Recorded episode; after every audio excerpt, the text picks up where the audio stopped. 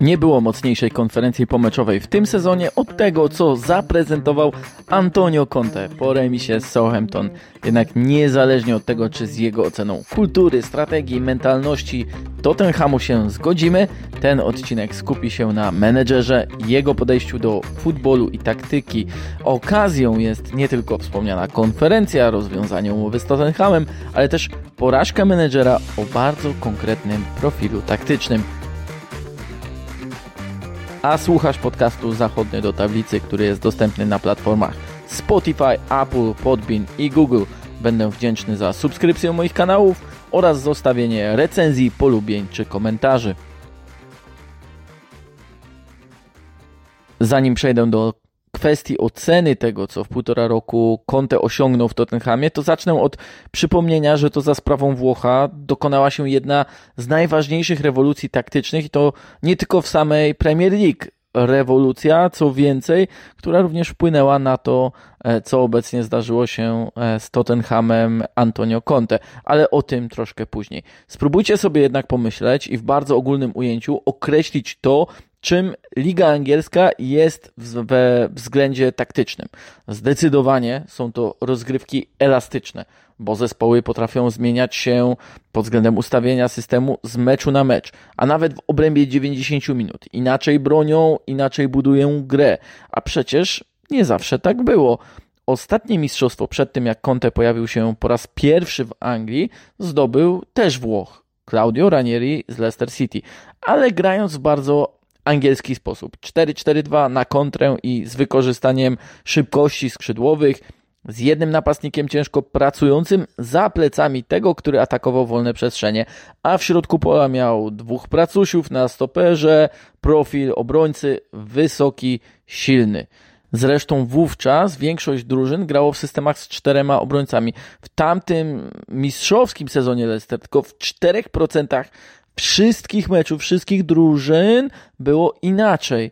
W sezonie 2020-2021 już niemal co trzeci zespół był ustawiony w trójce obrońców, a zaczęło się od tego, co w przerwie meczu z Arsenalem, prowadząc Chelsea i przegrywając 0-3, zrobił Antonio Conte. Wtedy przestawił Chelsea na 3-4-3, a więc system, który zapewniał, że zawsze mógł być dla niego opcją B w tym klubie, a następnie wygrał z Chelsea 13 spotkań ligowych z rzędu i z wówczas drugim najlepszym wynikiem punktowym w historii zdobył tytuł mistrzowski. A gdy Chelsea wygrywała seryjnie, to rywale zaczęli kopiować system i rozwiązania, co koniec końców przełożyło się na dwie znaczące porażki Antonio Conte. Pierwszą była ta z Tottenhamem Mauricio Pochettino po 13 zwycięstwach Chelsea, gdy Tottenham odwzorował to, co grała Chelsea. A druga porażka przypadła na mecz z Arsenalem w finale Pucharu Ligi, gdy nawet Arsene Wenger po 1000 spotkań w systemie z 4 obrońcami jego drużyny przestawił się na trójkę i zdobył trofeum.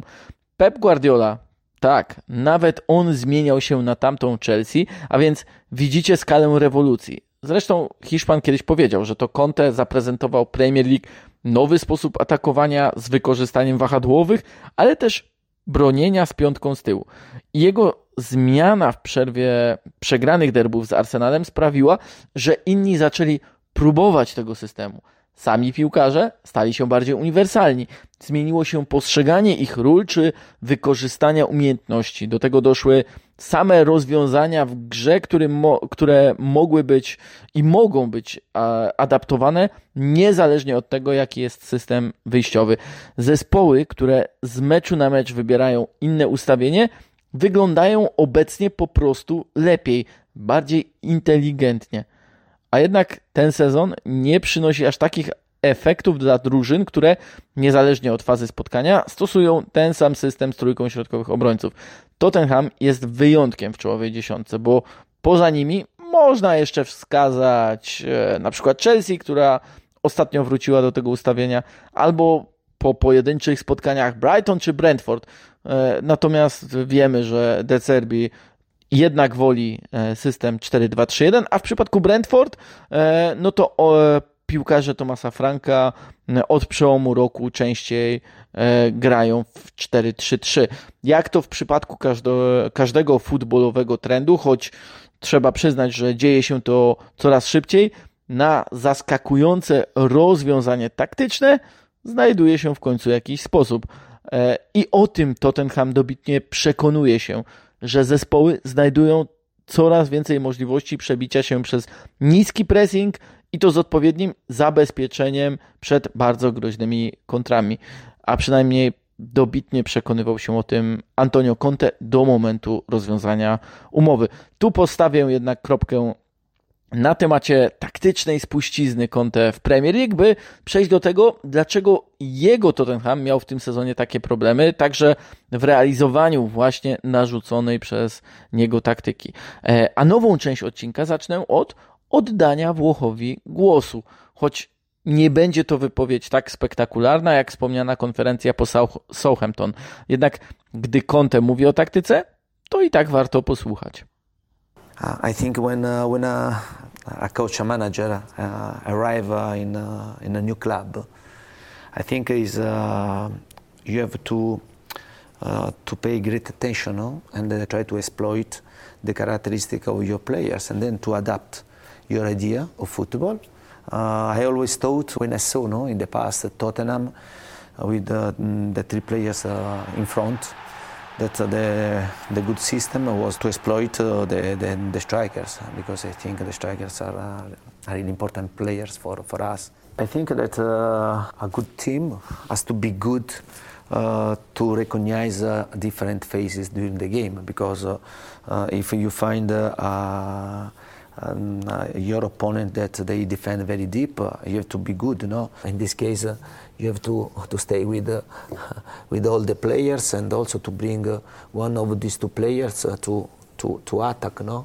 And this, and then to prepare with the other four players for the counter attack.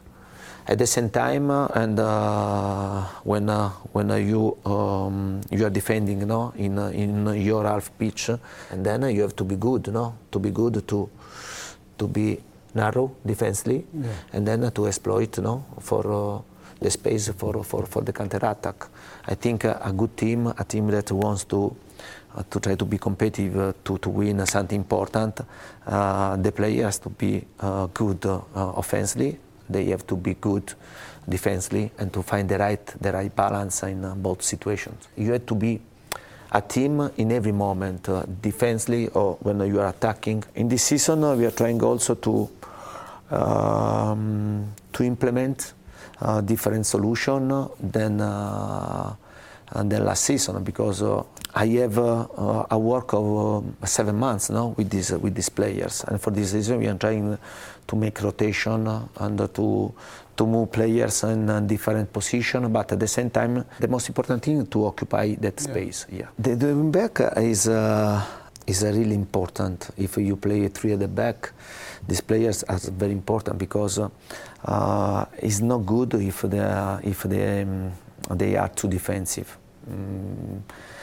Because in this position you need to have quality. I like to have player that in the past was winger, because in this way they are good also in 1v1. Yeah. It's very important to try to keep your characteristic, no, and to exploit your characteristic. But at the same time, it's important also to have respect for your opponent. Against Liverpool, against City. And if you go to press high, and they are very good, no? And Liverpool, they are very good to have three players in this position, and then to attack the space, and they are really good. And it is the same also with the Manchester City, no? Manchester City, they are really good with the ball. And in my opinion, you have to try to exploit the weaknesses and defensively. To fragment materiału przygotowanego przez Premier League, w którym Owen Hargreaves rozmawia z Antonio Conte przy tablicy taktycznej. Wybrałem te konkretne wątki, ponieważ Włoch mówi w nich dokładnie o tym, czego oczekuje od swojej drużyny, wskazuje na najważniejsze pozycje, które w ocenie tego sezonu również są istotne, ale mówi też o tym, jak zamierzał zmienić zespół w porównaniu do pierwszych rozgrywek. Punktem wyjścia dla Conte jest oczywiście gra defensywna, choć on sam nie lubi zarzutu, że jest trenerem od gry w obronie. Jednak sprawdzając jego historię klubową właśnie w 4 ostatnich klubach, rzuca się to w oczy. Czyste konta są punktem wyjścia. W Juventusie notował je w przynajmniej połowie spotkań ligowych. W Chelsea miał 16 w każdym z 2 sezonów Premier League. W Interze po 14. Tymczasem w tym obecnym sezonie w Tottenhamie osiągał jego zespół czyste konta rzadziej niż w co 3 meczu. To nigdy nie był dobry sygnał dla drużyn Conte, gdy Włoch notował podobnie złą średnią straconych goli do tej, którą miał w tym sezonie w Tottenhamie, to raz zrezygnował z pracy po 13 spotkaniach i zostawił Atalantę wówczas w strefie spadkowej. W tym sezonie, to też warto podkreślić, jedynie Bournemouth w większej liczbie meczów traciło przynajmniej 2 gole.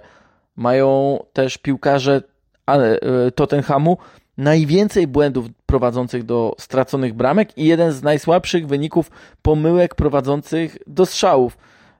Tych statystyk pokazujących, jaki problem miał z zbudowaniem czy też odbudowaniem organizacji i takiego poczucia spójności w grze defensywnej Antonio Conte, jest nawet więcej.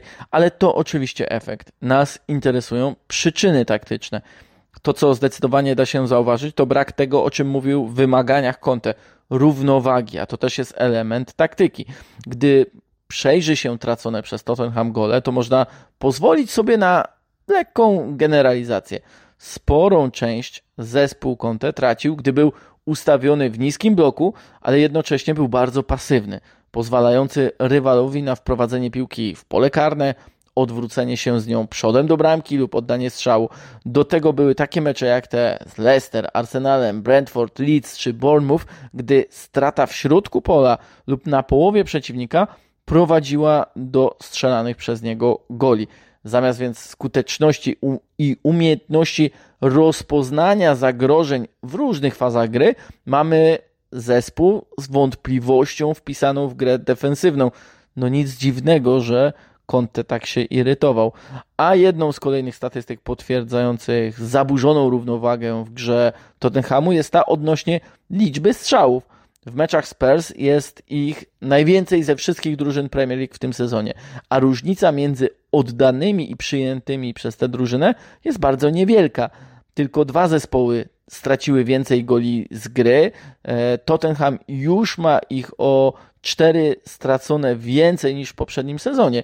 Widzimy więc, że jest to zespół rozchwiany, a Conte, jak przypomnimy sobie, co mówił przejmując Spurs, to warto wyróżnić jeden cytat, że potrzebuje każdy zespół stabilizacji, bez ciągłych skoków góra-dół. Zresztą o Włochu można było usłyszeć, że dzięki umiejętnemu wdrożeniu systemu, uzyskaniu tej stabilizacji, on sprawdza się właśnie na takim dystansie ligowym. No zresztą 5 z 6 zdobytych przez niego trofeów to mistrzostwa kraju, a nie puchary. Musimy oczywiście wziąć pod uwagę okoliczności. O tych personalnych problemach w przypadku Conte, w przypadku całego Tottenhamu powiedziano już sporo i na pewno to odbiło się na atmosferze w klubie, jego relacjach z drużyną. Jednak są też inne warunki, które wpłynęły na cały sezon, mianowicie mundial w środku rundy jesiennej sprawił, że zmienił się trochę profil ligi pod względem tempa prowadzonych ataków. Nie są one już tak szybkie jak przed rokiem, a poziom w tym względzie między drużynami zdecydowanie się wyrównał. W porównaniu stylu gry już samego Tottenhamu z obecnego do poprzedniego sezonu łatwo zauważyć, że stał się on trochę bardziej bezpośredni. O ile większość drużyn obniżyła swoją średnią szybkość gry do przodu w ataku, o tyle Tottenham poszedł nieznacznie w drugim kierunku, a to oznacza, że przez to ich mecze są mniej kontrolowane pod względem choćby tempa, intensywności, a pasywność wynika jednak nie tylko z taktyki, lecz także z nastawienia. Przecież Preferowane przez Włocha 3-4-3 może być bardziej ofensywne albo skrajnie defensywne, przeistaczające się w formację 5 obrońców, następną 4 pomocników i 1 napastnika ustawionego na 35 metrze. Jednak o tym, że Conte nie panuje, choć w sumie nie wiem, czy to jest najlepsze słowo, ale niech zostanie na potrzeby tego podcastu, nie panuje nad zespołem, to świadczy choćby to, że często cofnięcie się drużyny, ta pasywność i wyczekiwanie na ruch przeciwnika działy się niemal z automatu, od pierwszych sekund spotkania. Sami piłkarze nie byli w stanie tego wytłumaczyć, choć przecież problem dostrzegali. I tu jest największa różnica w porównaniu do poprzedniego sezonu. W pierwszych 30 minutach tamtych rozgrywek Tottenham miał jeden z najlepszych bilansów w lidze. 20 goli strzelonych, tylko 9 straconych. A w obecnym, w tym samym okresie meczów stracił on już 11 bramek, a strzelił o 2 mniej. Już w 13 meczach Tottenham musiał odrabiać po stracie pierwszego gola. Oczywiście, że to, co jest jasną wadą, można przekuć na jakiś atut trenera i zespołu. Na przykład powiedzieć, że w Premier League, kiedy Conte prowadził Tottenham, to tylko Liverpool zdobył więcej punktów, przegrywając na jakimkolwiek etapie meczu. Jednak trend w przypadku Włocha jest bardzo łatwo zauważalny. W Chelsea, w Interze i teraz w Tottenhamie w drugim sezonie tego typu sytuacji zdarza się więcej. W pierwszym mistrzowskim sezonie na Stamford Bridge w samej lidze było tylko 8 przypadków, w których Chelsea traciła bramkę jako pierwsza i w połowie z nich wygrywała. A w drugim sezonie w Chelsea takich przypadków było już 13, a zespół Conte tylko 2-krotnie odwrócił wynik. W Interze w pierwszym sezonie takich przypadków było 9, 5 zakończyło się zwycięstwem, a w drugim na 11 przypadków już tylko 4. W poprzednim sezonie w Tottenhamie za jego kadencji, gdy przejął zespół od Nuno Espirito Santo, było 9 takich sytuacji, w tym już 13, z czego Spurs wygrali tylko 4. Można temu przypisać wiele powodów i to niekoniecznie stricte taktycznych, choćby zmęczenie materiału tym samym ciągłym przekazem, metodą pracy, intensywnością działania Conte. Skoro Włoch wymaga stabilności i na nią wskazuje w pierwszej kolejności, to samemu postępuje podobnie, stabilnie, tak samo. Zresztą w Chelsea w drugim sezonie właśnie na to zwracano uwagę, gdy pojawiły się kolejne kryzysy. Powtarzalność zachowań, przekazu i metod treningowych doprowadziła do tego, że zespół coraz rzadziej potrafił od pierwszych minut wejść na odpowiedni poziom intensywności. Słowem, coraz rzadziej zespół w ogóle reagował na to, co wdrażał Antonio Conte, bo było to po prostu tydzień w tydzień to samo. To by tłumaczyło obniżkę formy kluczowych zawodników, zwłaszcza w linii obrony. Eric Dier może i wykonuje więcej interwencji niż w poprzednim sezonie, ale jest w nich mniej skuteczny. Christian Romero czy Clément Lenglet również nie należą do czołówki ligowej na swoich pozycjach, a w przypadku Argentyńczyka jego aktywność jest często przesadzona. Liczba spóźnionych interwencji również wpływa na to, jak rozstawiona jest linia obrony, jak i które przestrzenie są zajęte, a które odsłonięte. Jednak największą różnicę widzę na pozycji lewego wahadłowego, gdzie Ryan Sessegnon rywalizuje z Iwanem Perisicem. Gdy pierwszy z nich jest na boisku, bilans bramkowy drużyny to ledwie +2, a gdy gra Chorwat, też niezbyt efektowne +4. Perisic świetnie zaczął ten sezon, Sessegnon też całkiem, ale od początku października Chorwat zanotował tylko 2 asysty, a Anglik w tym sezonie nie ma jeszcze żadnej. Razem mają mniej kluczowych podań niż Son czy Kane w pojedynkę. Sessegnon zaliczył w tym sezonie Premier League ledwie 3 celne dośrodkowania. Znacznie lepsze statystyki zagrań w tercję ofensywną i w pole karne ma Pedro Porro, który dopiero wchodzi do zespołu na przeciwległej stronie. To również nie pomaga w wykorzystaniu ofensywnego trio, które musi być w tym sezonie, mam wrażenie, nawet bardziej samowystarczalne. W obliczu spadku formy Sona, może też wynikającym z tego, że zespół gra bardziej pasywnie i też jest głębiej ustawiony, i też z mało efektywnym wejściem w Tottenham Richarlisona, wobec tego, że zespół to, co mówiłem, gra niżej i bardziej pasywnie, co sugerują choćby statystyki PPDA, to po prostu każdemu z tej trójki atakujących jest dalej do bramki przeciwnika. Dalej jest, nawet gdy piłkę ma Harry Kane i wiemy, że w takich sytuacjach potrafi rozgrywać. Ale znów rywale adaptują się do tego, czym Tottenham straszył w pierwszych miesiącach pod wodzą Antonio Conte. Możliwe, że to wszystko, nastawienie, pasywność, wynika z tego, jakim trenerem jest Conte. Wychodzącym od czystych kąt, od stabilizacji, a nie od ryzyka czy ofensywy mocnego uderzenia. Nie ryzykujący tego i to zaczynając od pierwszych udanych tygodni, miesięcy pracy, a potem w obliczu problemów Conte nie był trenerem szukającym rozwiązania w tym, by przesunąć wajchę na większą ofensywę czy swobodę w grze swojej drużyny, bo nie był do tego przyzwyczajony. Zresztą to nie tylko przypadek Conte, w zasadzie patrząc na innych trenerów, których styl pracy, styl gry, ich drużyn określilibyśmy choćby mianem reaktywnego, to w pewnym momencie przy dużym nacisku na organizację i dyscyplinę, to właśnie te elementy zaczynają szwankować, a im trudno z nich wybrnąć, podejmując decyzję czy kierunek wbrew swoim przekonaniom, tym, które przecież przynosiły im wyniki jeszcze nie tak dawno. Nawet jeśli, cytując klasyka, szaleństwem jest ciągłe robienie tego samego i oczekiwanie innych efektów. A to powiedzenie bardzo pasuje nie tylko do samego Conte, ale i całego Tottenhamu, choć z zupełnie innych powodów i na innych poziomach niż ten taktyczny. Może więc nie powinno dziwić, iż Conte jest trenerem na krótkie okresy, a z drugiej strony Tottenham, nawet jeśli takiego szkoleniowca zatrudnia, to też nie potrafi wykorzystać go jako klub, zespół, zawodnicy. I w pomeczowym rancie Włocha po Southampton okazuje się, że jest więcej prawdy niż Daniel Levy byłby gotów przyznać. I wypada się zastanowić, czy to nie z tego dokładnie powodu poszukiwania nowego trenera jeszcze potrwają, gdy po zwolnieniu Conte to Christian Stellini wraz z Ryanem Masonem będą prowadzili drużynę, bo Levy sam nie wie, jakiego menedżera Tottenham potrzebuje. Jest tu jeszcze jeden wątek, który chciałem omówić w nawiązaniu do zwolnienia Antonio Conte, a więc zwolnienie Juliana Nagelsmana z Bayernu.